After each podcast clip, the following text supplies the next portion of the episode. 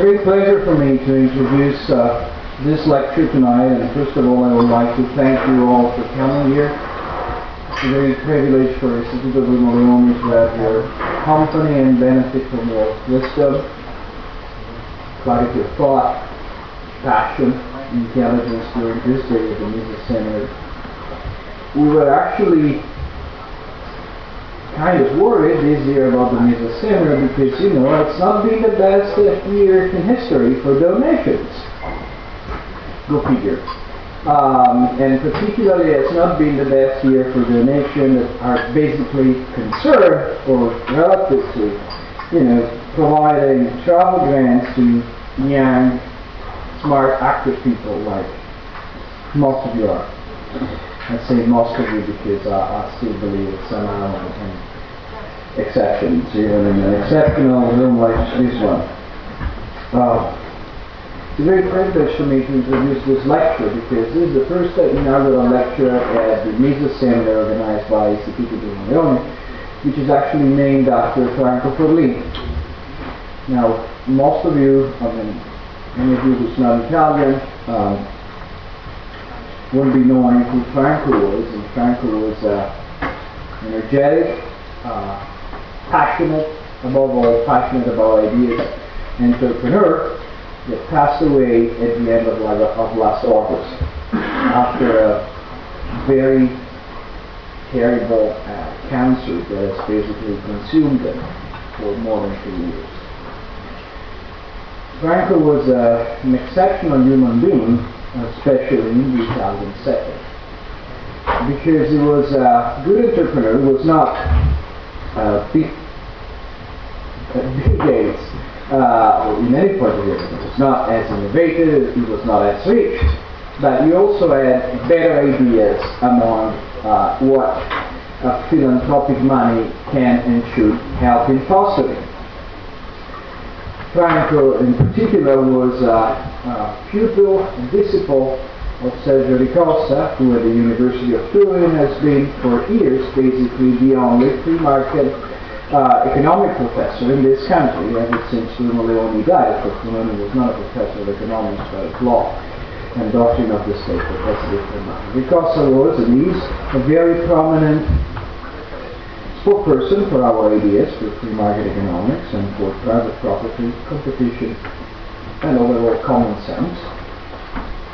And Franco, as a pupil, as a university student of Sergio Ricossa, somehow contracted the libertarian virus. And you know, he, he, got, he was not coming from a very good offspring, so he had to enter the marketplace he a little while at Fiat, and then he went off Fiat and wanted to be one of the very many Italian self-employed businessmen and entrepreneurs that actually made and makes this country great no matter how awful our governments are. He was successful in the private sector. He was generous. At this funeral a few weeks ago, we learned how generous actually he was with very many causes, with the needy, with the poor, with people in foreign country that needed immediate help. But he was also very generous to the cause of liberty. And he was generous in terms of money for what he could do. It was not uh, setting up the John Olin Foundation, but it was something. And he was very also very generous with time, uh, with his interest, uh, with his education, he was actually generous in all the way he could be. I mean, IBL is still now headquartered in, in Turin in one of his properties. And he was, a, for us, a very, very instrumental person. First of all, he was very important because before Franco came into the game, our treasury minister, so to speak, was Carlo Lottieri. Now, you all know Carlo. Carlo's a lovely human being, but um, maths and accounting and Italian fiscal laws are not exactly as familiar to Carlo as the history of political thought. Uh, basically, all of these things are to Carlo what is to um, me astrophysics. And, and so the, the, the result was possibly uh, disastrous. I mean, we reached a point where we had no ideas in our accounting what was coming in and what was coming out. You know, there was some money being exchanged. Uh, nobody knew what was on the left and nobody knew what was on the right side of the balance sheet. So uh, Franklin said, got into the picture, he was appointed our treasury minister, he brought clarity in our balance sheet, he also brought prudence on board. And to be frank, when people die, we tend to idolize them. You know, we miss them so much that we just see the picture bright and clean. Now I have to tell you, I cannot count how many times uh, Frank and I even violently disagreed in the past. And the thing that was uh, exceptional, and the thing I'm missing the most, is not that uh, we disagree that uh, I'm not saying that since he's no longer here, he was always right or was always wrong. Actually, there's another fact. I still believe he was right most of the times. Uh, but what I'm missing is the fact that disagreeing with him was a learning process for me and for everybody in the team. Because he was a person who was totally dedicated to the ideas of freedom. He was very dedicated to IBL as an institution. He tried in the past to find different associations theoretically helpful uh, to his ideas, but he couldn't find one that matched uh, his interests and his standards. And he loved deeply what IBL does and what IBL did when he was alive. And in particular, he loved the seminary of the Middle Seminary, because here, you know, we, we got an entrepreneur that was exceptional in the way he was a serious man, fairly successful in life. He had very strong beliefs, a very strong commitment to the free society. And at the same time, he thought it was not enough to have a strong commitment to the free society. It was necessary to do something to bring as many people as possible, even in a country that was historically hostile to these ideas as Italy has to you know, bring up the possibility of social change. And he loved them as a senator because he understood that getting a new generation of first-class intellectuals that understand market institutions better is key for having positive social change in the long run. So he, he died a few weeks ago and we were tremendously saddened by that. And we, want to remember him now on by dedicating to him this inaugural lecture, opening lecture of the Ludwig Mises Seminar. And now here comes our speaker tonight. Our speaker tonight is uh, another truly exceptional human being. Uh, and the great intellectual, and I'm most happy that IBL has just published uh, a book of this that you can find downstairs. You can actually buy at a nice discount. It keeps raining it here actually. Um, you can buy a nice discount and you can have with a little extra part, it's also a signature on later on if you wish. Kevin Dowd, who's our lecturer tonight, has been until very recently uh, professor of financial risk management at the University of Nottingham, the business school.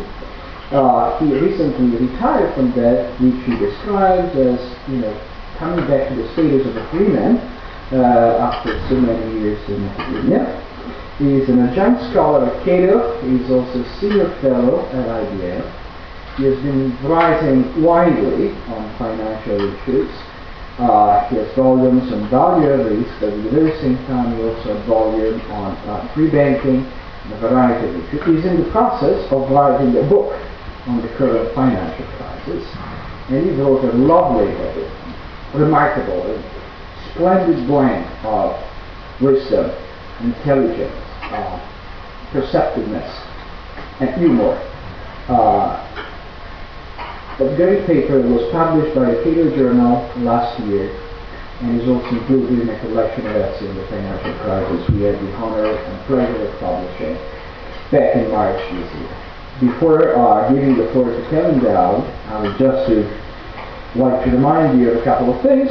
Things number one, for the Italians or the European in the room, in your uh, leaflet, you can also find an announcement of our coming Discorso Leoni, which take place in Milan on November 16th. It will be again a talk on financial issue, and uh, the speaker will be uh, Nassim Taleb, the author of The Black Swan. And the title, which is actually very promising or frightening, it depends on the view, is How to Live in a World We Don't Understand. And the second thing I want to remind you is that, you know, uh, uh, seminars such as this is, made, is actually made possible uh, by a variety of contributions.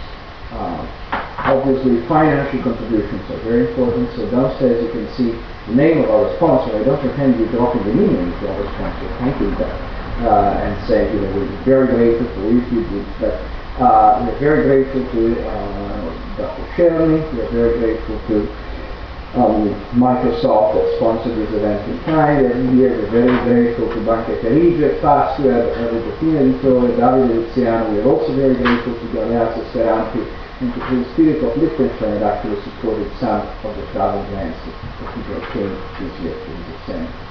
But a very important contribution to this kind of event is provided by people that are kind enough, and not just because we employ them, but because actually they kind of like you, you know, uh, to supply their work and their passion for ideas and making things working smoothly and nice and and, and they did a fantastic job here too. So we'd like to thank Elena Lanzotti, Sara Scorbari, Alessa Monica, Marco Mura, Patrick Rota for his work here and also, and first and foremost, David Ferrazzoni and Filippo Cavazzoni, who are the great engine uh, behind this event. So please join me from the floor student. A, remember Frankfurt League. B, thank these wonderful people that actually helped getting you here so much. And third, of course, welcoming Professor Kevin Dowd.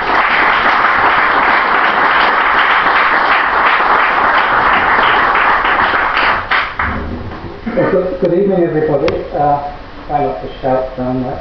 Um, first off, I'm deeply humbled by Alberto's very kind words, and uh, it's a it's a very great privilege to be here. And I, I pay my respects to Franco and to the to Alberto and to the IBL. And I think it's uh, it's also really really good to see so many young people. I see a few people who are a bit older.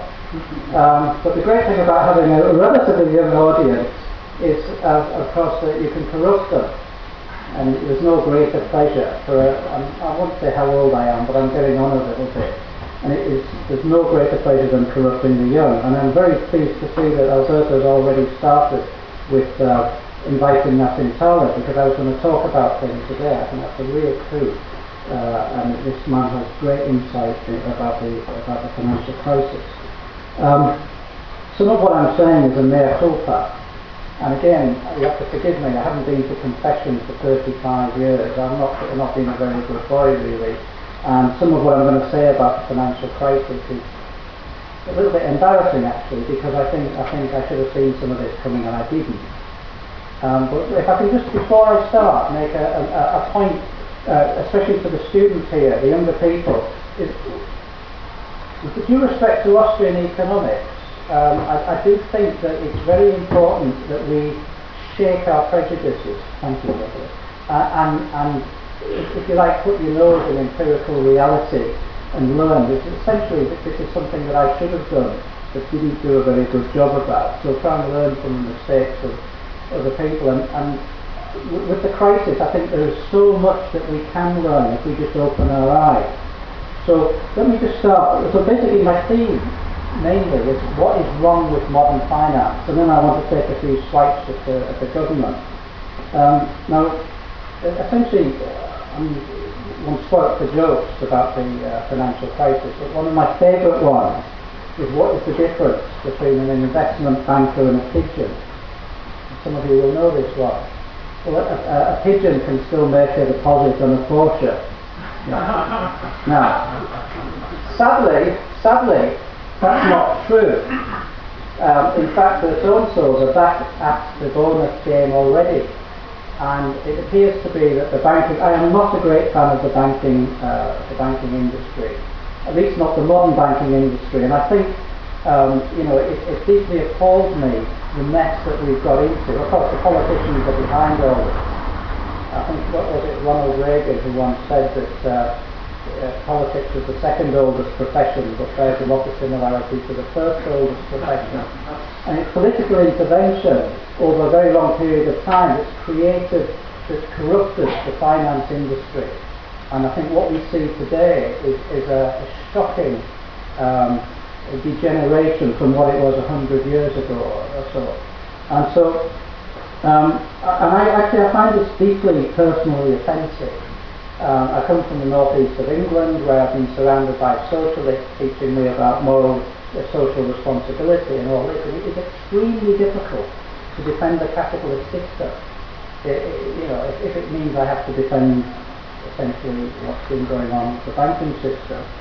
Uh, and uh, it seems to me the bankers have failed, uh, honourable exceptions, but to take responsibility for what they're doing. And I think it was Martin Wolf of the FT who very nicely said once that uh, the banking industry has an unparalleled gift for privatising the gains and socialising the losses. And in the end, it's the taxpayer, you and I, who have to pay for this. And it, it's very, very, uh, well, it hurts more than just in the pocket, it hurts the soul. And, and so I think one of the things that I think we have to face up to is the uh, is, is to challenge people to take responsibility. Um, there's a lot to be said for shaming people, to be frank. Um, at the same time, it's all the stuff about the, the, the bonus culture, the, the uh, even entitlement culture. Even the regulators in Britain are getting into this. You know, you know, the British banking industry collapsed last year. So what do the regulators do? They pay themselves large bonuses can't quite work that one out. You know, what is failure? Is that is success? Um, but also, there's related to this, I think, um, the, the, issue of the quantification of finance, which is, you know, the taking over of finance by an ideology, which is deeply, deeply flawed. Um, I, I, mean, you know, it's bizarre, isn't it, that, that, that, that uh, traders are making you know, hundreds of millions of dollars and that the finance industry is hoovering up most of the quantitative PhDs. It makes no sense at all. And we used to joke in the past uh, about, about all these uh, uh, physics PhDs who were building financial hydrogen bombs instead of real ones. Okay? But it doesn't seem like such a joke when a few of these damn things have gone off and we're picking up the tab. So it's a combination, I think, of a degeneration, a lack of responsibility on the one hand, and, and, and a, an ideology which needs to be challenged, I believe. And so, what I'd like to do is to is to focus on three themes that I think are wrong with modern finance. And the first one, um, I don't know if some of you have heard of it, many of you will have heard of it, is, is 25 Sigma. Anybody heard of this? You know, back at the beginning of the financial crisis, the banks started to make massive losses and various uh, CFOs uh, named the guilty really, or I should. Um, essentially, they go maybe whacking great losses and they're 25 sigma events. That means 25 times the standard deviation. You know, we've been really unlucky. And if I can just paraphrase a very jaundiced journalist, he says, uh, Citi, Citi, uh, Citi, uh, chief financial officer he said that the firm was simply the victim of unforeseen events. No mention was made of the fact for the last five years Citi was consolidating mortgage debt from people who couldn't pay. They were pronouncing it investment grade. They were paying themselves massive bonuses. And then suddenly, as of one day, September 30th, Citi's subprime portfolio, first off it was worth 500, massive amount, 55 billion then it's worth next to nothing. And as this journalist says, you know, in comes one of those big 25 sigma events, it's like the eruption of Vesuvius, and the Citi was whacked by a once in a blue moon fat tail. Well, that's pretty bad, isn't it? But you know, if you believe this, you know, then you shouldn't. So when, when, I, when I read this report a couple of years ago, I, I, I was very irritated by it. And uh, people were saying in the press that a, a 25 sigma event was an event that could occur, let's say, one day in about uh, 10,000 years. Occasionally I could find a report that said one day in 100,000 years. And it didn't, it didn't seem right to me. And I took a straw poll of my colleagues at Nottingham, and not a single one of them had the remotest idea of what this was. And so I started to calculate it. I'm going to give you a statistics class. You're going to like this. Okay, sigma is the standard deviation. So what's the probability that you get a 2 sigma event? two standard deviations under normality, Gaussianity. And this is the other culprit. The Gaussian distribution is one of the pillars of modern finance. So combine that to 25 sigma and you're into trouble. So can anybody tell me what's the probability of a 2 sigma event? It's 2.5%. So you'd expect to wait maybe 30 days. So the probability of a, four, a 3 sigma event, you'd have to wait about um, 3 years. Okay?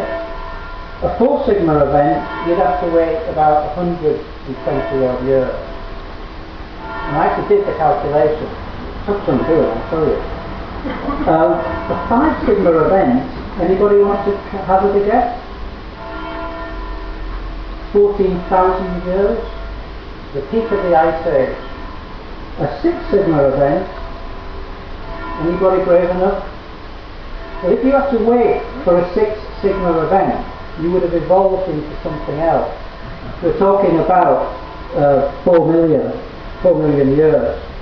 We get to 7 sigma events, we're almost talking about the, the age of the, of the planet, etc., etc. We're nowhere near 25 sigma. Anyway, to cut, to cut to the chase, by the time you get to 20 sigma event, now bear in mind, I nearly fell off there, um, the stock market crash in the United States in October 1987 was a 22 sigma event, which was not the most severe stock market crash, or, or the only one of course. So these damn things are much more common than they ought to be. Now, the, the, if you have to wait around for a 20 odd sigma event, you'd be looking at a waiting period in years that exceeds, vastly exceeds, the best estimate that NASA can produce of the number of particles in the whole universe.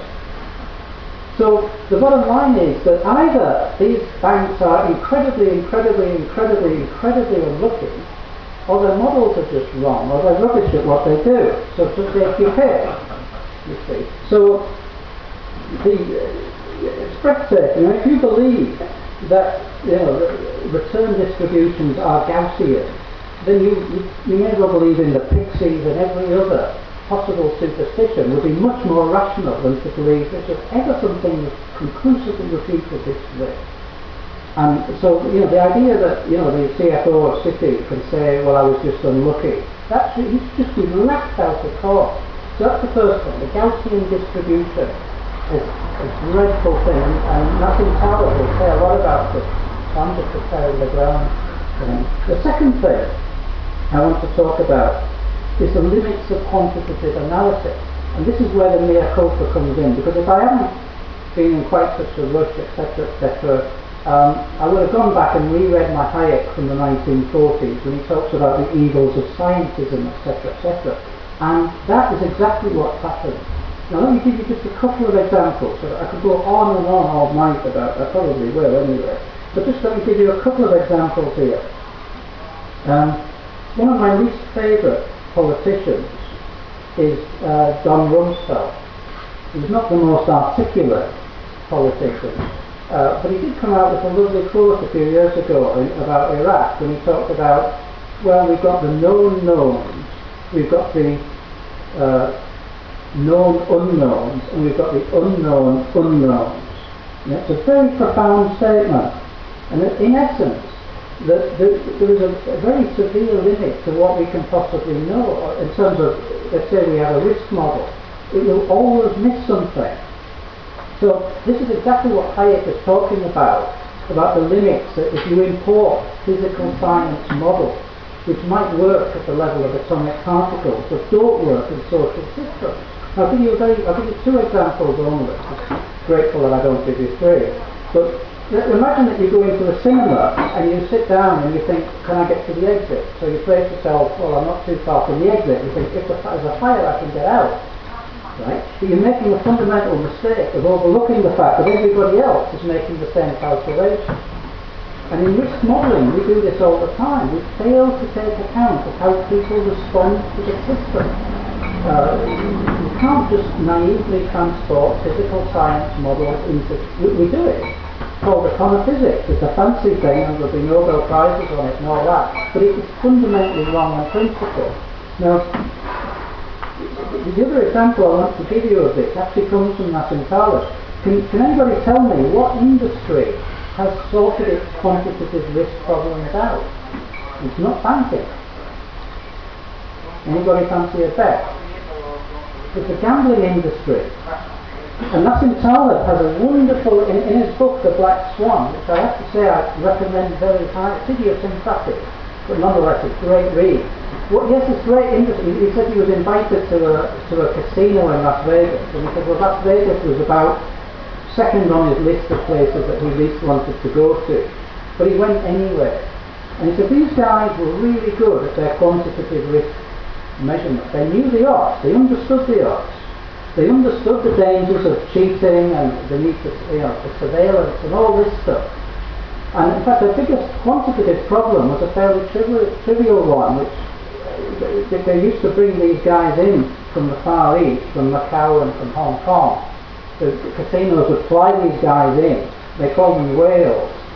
They would, uh, they would, these were the guys that could put down millions on a single bet.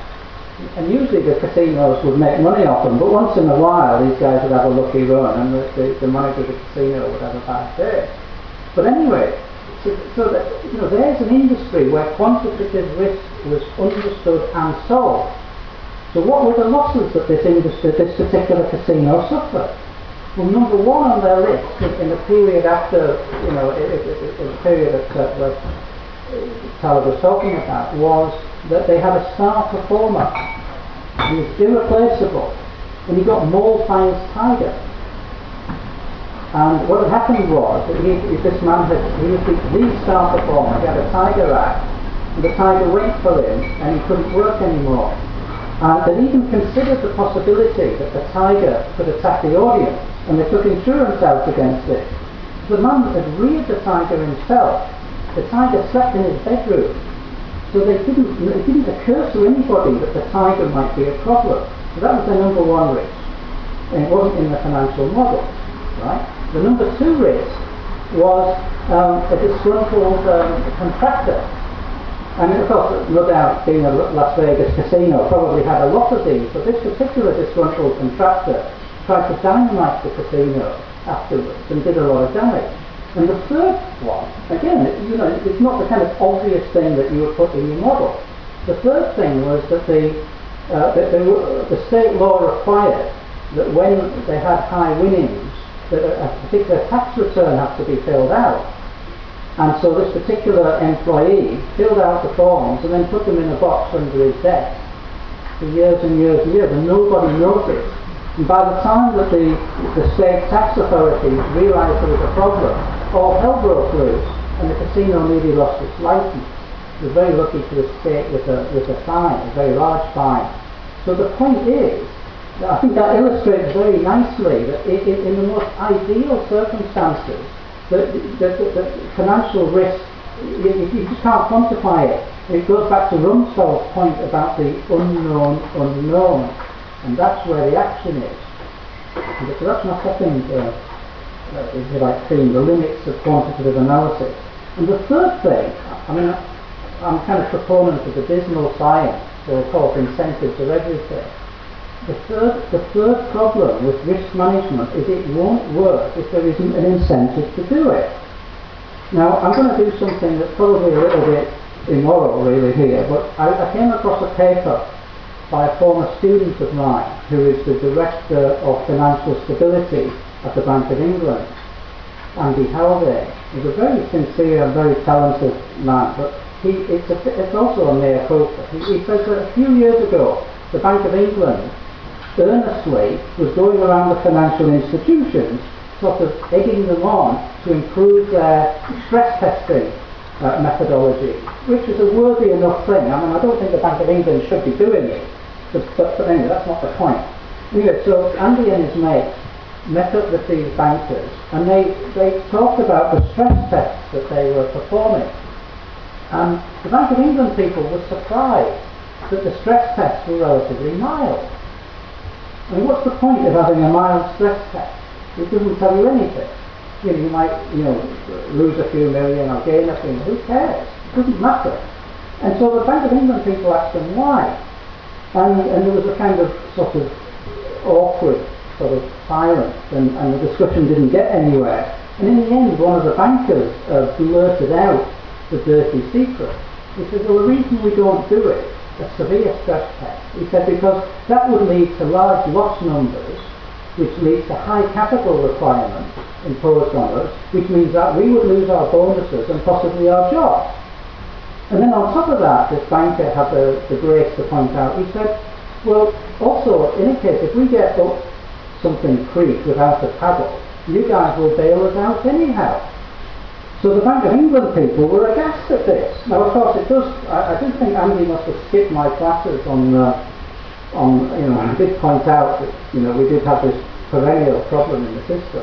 But the point was, it does make you wonder what planet the, uh, the Bank of England people were on when they didn't know what the bankers already knew.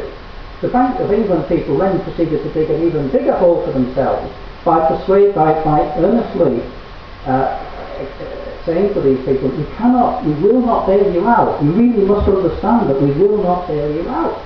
And the bankers said, well, basically, we don't believe it. And they got away with it. So here's the point that, stress, that the risk managers, however good they are, however good the risk system, and there's a lot of good people and a lot of good as well as a lot of rubbish behind, but the point is that they report to senior management, and if the senior management are on a bonus culture where they're just interested in, you know, getting the next big pay packet and then I can get out, you know, five minutes later if necessary. If the senior management are not interested in risk management, then it can't take place. And it does not help if the Bank of England or the, the government is seen as, as providing a, a, a, free underwriting of the risks that the bankers are taking. So I think this is a fundamental problem. Now, that, that's all the bad news, but I, I do think, I think in, in sort of thinking about this, we need to understand that finance wasn't always like this.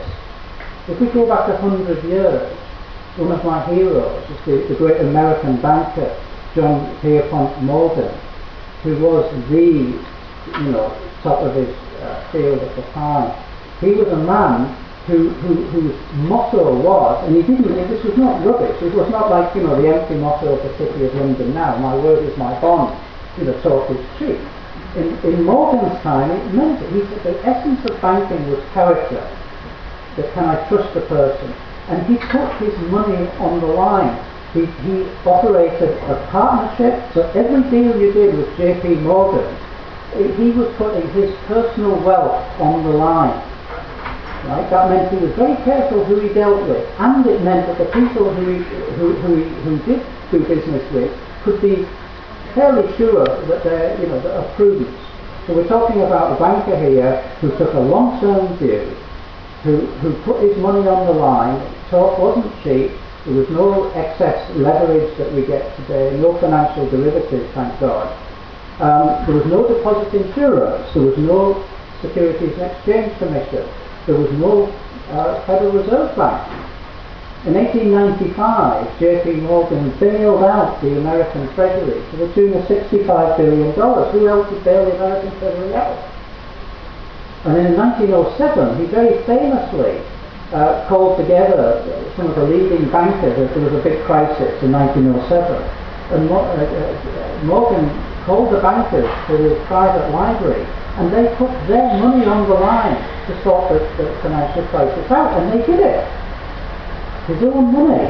And when, he, when, when the deals were all done, one of his assistants said to him, well, perhaps you should uh, consult President Roosevelt. And Morgan turned around and he said, well, what's the president got to do with this?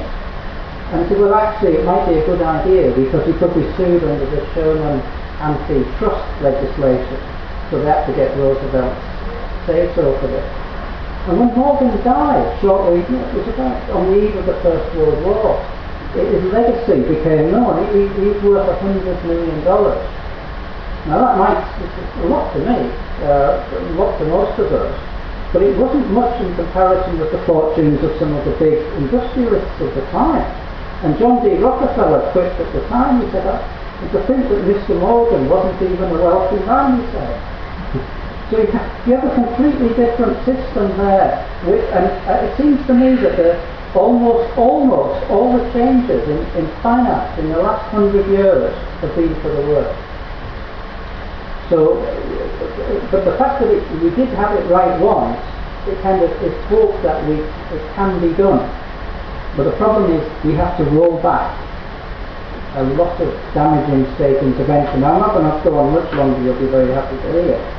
But I think if I can just briefly mention some of the reforms that I think are required. First and foremost, incentives have to be restored. And incentives have to start with the top.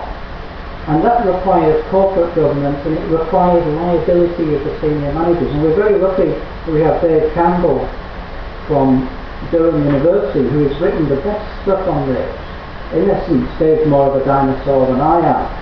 He wants, you know, uh, to roll back the limited liability statute. So at least we could have a debate about this to restore. We're not talking about Sarbanes-Oxley criminalising you know, uh, directors who fill the wrong foreman. We're not talking about changing the number of non-executive directors on the board. We're talking about serious changes to corporate governance which will restore some proper sense of accountability. That's number one. Obviously, it goes without saying that we, in my wish list is, you know, go back to the gold standard, something similar. Roll back Keynesian and all the, all the degeneracy of the last hundred years. Um, clearly. Uh, no deposit insurance, get rid of uh, financial regulation. If I can just end on this particular note, I, I mean, one of the things that I did get right throughout my career, and there weren't many things, but I think there's one or two things that I did get right, was right when I started, I could, you could see already in the early 80s the way that financial regulation was going. And, and it, it, it's, a, it's utterly appalling to see how this sort of monster has got out of control. And it's, it's rather like this, um, you know, the Yiddish story about the golem. Some of you will know the story about how, how somebody crafts a monster in clay and then a rabbi puts the Torah under its tongue and the thing takes off on a murderous rampage and eventually manages to pull the Torah back out and stop it. But both modern finance and financial regulation are examples of this. And I think if we look at, at the way that uh, reform now, you know, basically what's the response to the financial crisis? We need even more of it. Well, let's just look at the track record. The, the, the Financial Services Authority in, in Britain is a complete disaster. I mean, if that's not failure, tell me what, tell me what is. These are the guys that pay themselves bonuses when half the banking system collapsed. And look at the SEC in the United States. Or you might say we want tough regulations. Right? The SEC is tough. They didn't notice a 65 billion Ponzi scheme operating right under their noses, which only got found out when, when Bernie Madoff's uh, sons handed him in. So it, it does not work. Now go back to 100 years ago, we didn't have any of it. We didn't need it. You were just liable. You, you signed something, you gave your word, you were held to account. That's what we need now. So uh, I think on that sort of cheery note, perhaps I'll, uh, I'll end. Thank you very much.